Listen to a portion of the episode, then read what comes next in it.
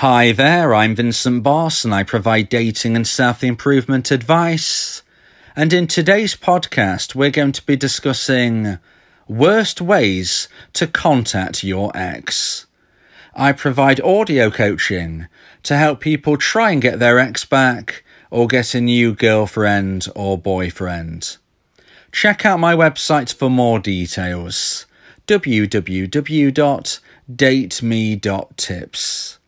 Please check your spam and junk folders if you are expecting an email from me. So now let's get back into today's podcast. And today we are discussing worst ways to contact your ex. So if you have been through a breakup and want to try to get your ex back, there may come a time where you contact your ex. The communication stage of getting an ex back is a deep topic, and I've spoke about this in depth in other podcasts. Please subscribe to my YouTube channel, ring the bell for notifications, and listen to all of my content on my channel. This will help you fully understand my concept of a communication stage. To simplify things for now, if you're a dumper, you should make contact first, and if you're a dumpee, you should wait to hear from your ex again first. However, when it comes to the time to contact your ex, you need to make sure that whatever position you are in, you do it the right way and avoid the worst methods of contact. In today's podcast, I'm going to discuss three of the worst ways to contact your ex so you can make sure that you avoid these methods. So let's get straight into this. And number one is public social media comments. If you are at the stage where you're first communicating with your ex again, you want to be making sure that this is private. One of the worst things you can do is try to start a conversation through public social media comments. It doesn't matter if you're the dumper or the dumpee. If it comes to the stage where you feel that you are able to contact your ex, you need to be making sure that this is direct contact one on one, and something which is private between you both. You want to avoid forums, you want to avoid social media, you want to avoid anything which is public. But why? Why can't you comment publicly when you're trying to speak with your ex again? Well, there are a couple of main reasons. Firstly, if you're trying to get back together, then that suggests, of course, that you've gone through a breakup. This means that you had some challenging times. This means that either you dumped your former partner or that your former partner dumped you. There must have been some confusion, there might have been some bad feeling, and your emotional state of mind is probably not yet fully leveled off. And hence, if you are going to speak with each other, you need to make sure it is private, it's one on one, it's direct messages. Because if you don't, then sometimes things can get misconstrued, and sometimes feelings and emotions can boil over, and people start typing things which they may later regret. If you were doing this on a public forum, on social media comments, then before you know it, something which you feel is appropriate might end up starting some type of disagreement, some type of argument in the public domain. This is not something which is congruent with trying to get your ex back. Additionally, if you are doing this in a public way, on a forum, or in social media comments, other people can see what is being typed. This is a very private time for you and your ex. You are trying to get back together. This is nobody's business but yours and your ex's. Don't let other people get involved. If this is in the comments, then this means that anybody can add their thoughts. This means that anybody can say something which they want to say, which is probably unfair to you and your ex. People might share their opinions, which have no reflection on your feelings to your ex and your ex's feelings towards you. You do not want other people involved, so do it in private public social media comments can have other people getting involved, communication can get confused, things can boil over, things can get out of hand, emotions can start to go all over the place in a public way, and before you know it, everything which is private has become dramatized. You don't want that to happen. This is your personal life. This is your ex's personal life.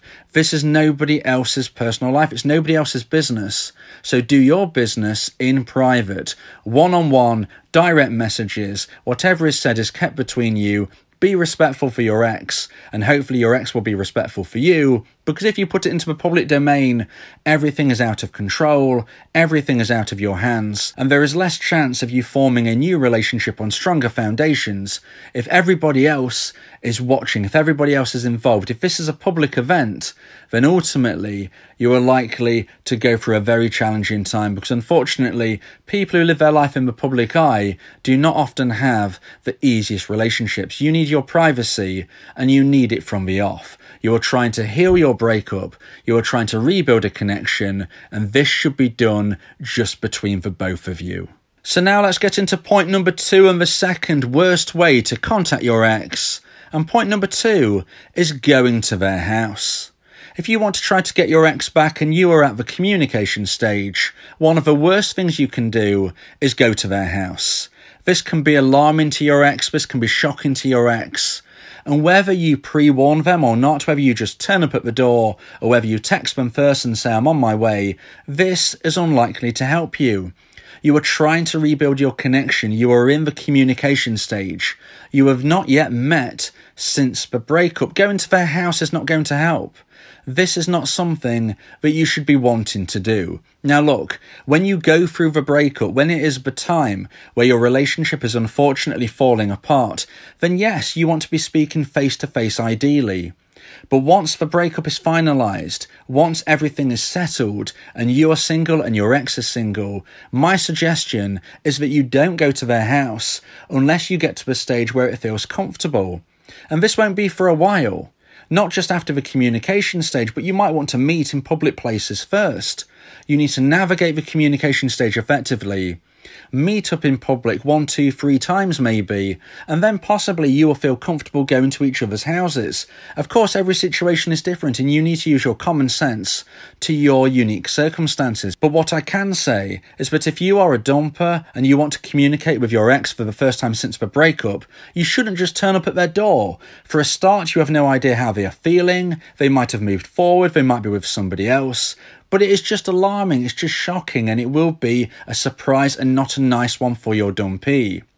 If you're a dumpee and you've received contact from your ex dumper, this doesn't mean you can just turn up at their door either.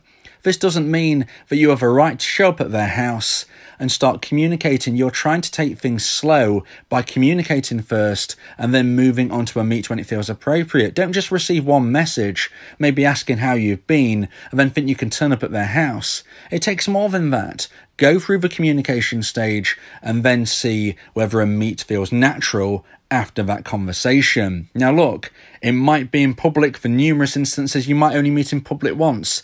This is not down to me, this is down to you and your ex and how things are feeling. But what I am saying is about first communication. Whether you're the dumper and it's literally you reaching out, or whether you're the dumpee, you've received a contact from your ex and you're about to reply and you think, you know what, I'm not going to reply by text, I'm just going to go to their house. Please take these thoughts out of your mind. Going to somebody's house at this very sensitive time of a communication stage is unlikely to help you. If anything, it's going to shock your ex from whatever position you're in, whether they are the dumper, whether they are the dumpee. If you turn up at their house, they will likely be overly surprised, not in a nice way, and it will almost be like an ultimatum. And when people feel pushed into a corner, they sometimes say things that they don't even mean. You might have a door slammed in your face, the door might not even be opened, or maybe they speak to you and say, Look, I just don't want to talk. It might get overly emotional. Things might go wrong. When if you had just taken things a little slower and communicated via text first, maybe you could have got back together on a stronger foundation. So please don't turn up at your ex's house just when you think, okay, this is the time to communicate.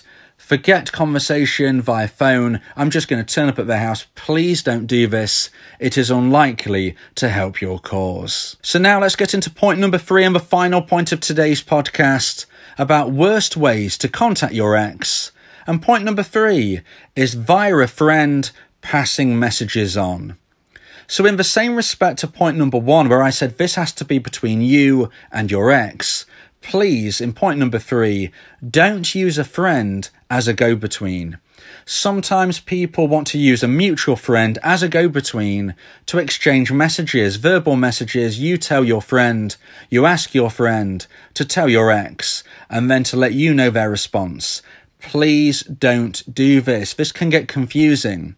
Now, whether or not your friend is going to be genuine to you both, you don't know that. You know, for a start, your friend might be more of your ex's friend. Maybe they are more of your friend. Maybe they have their own agenda about whether or not they feel that you two should be getting back together. Quite possibly, they don't feel you are a good fit, even if you and your ex do. So, even if you and your ex want to get back together, if your mutual friend doesn't really think for whatever reason it's a good idea, they may sabotage this. Now, look, even if your friend doesn't do this, even if your friend is completely genuine in passing the messages from person to person, it doesn't really set a good example, in my opinion, that your communication can only happen through a third party.